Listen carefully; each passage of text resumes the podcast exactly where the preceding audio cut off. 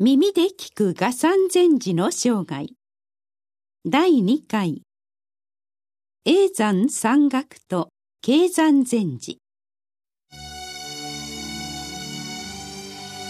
この配信は曹洞宗の提供でお送りいたします。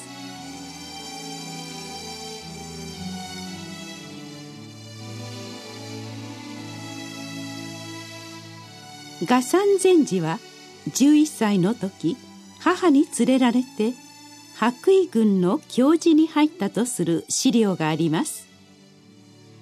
11歳は数え年ですから現在の10歳です。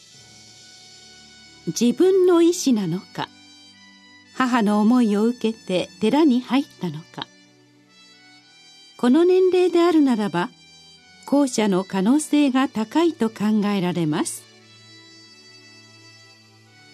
教示とは天台宗の教学を学ぶ寺院であったと思われます。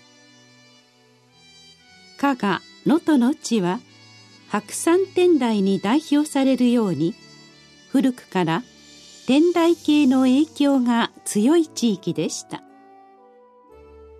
後の叡山への山岳を考えてもそれは容易に想像できることです。寺に入った後の様子は、軍師と談笑するに常に詮議すること一等地たりと評されています。修行僧の間で論議しても頭一つ抜きんでた才を発揮していたというのです。そしてこの地での修行に飽き足らなくなった雅山禅師は比叡山を目指したのでした。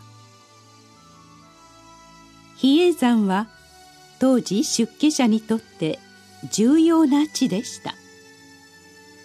道元禅師、恵山禅師が、そして多くの鎌倉仏教の祖師が学んだ山だからです。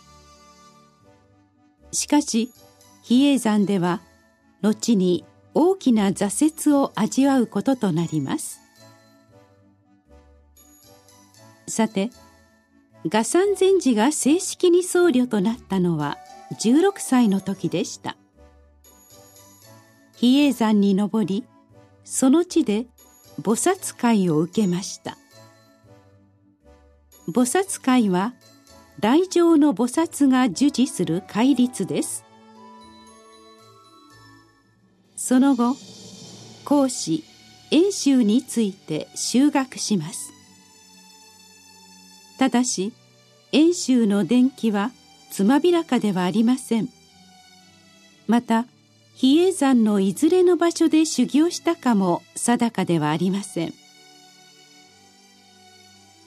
いずれにせよ雅山禅師はひたすら天台の教学を学び、その修養を正していたのです。一方、山岳していた頃の比叡山は一部堕落し、さらに全山を揺るがす騒動も起こっていました。それを目の当たりにした禅師は生死を求める決心をしました。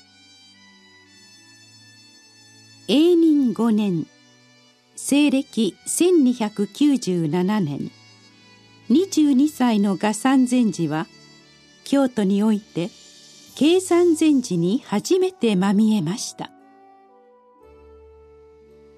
恵山禅師は阿波常満寺の住持をしている頃で、加賀大乗寺との行き来の間に立ち寄られたと思われます。恵山禅師を訪ねた雅山禅師は、我々の宗師天台の祖師の伝統的な教えと禅で説くところの教下別伝の趣旨と異なることがありましょうかと問いました。そこには天台教学の正当性を雅山禅師が確認する思いが見て取れます。この問いに対して経山禅師は直接答えることなく、ただにこやかに微笑むのみでした。この経山禅師の答えを我山禅師は理解することができなかったのです。しかし後に経山禅師のもとに参ずることとなります。それはまた次のお話。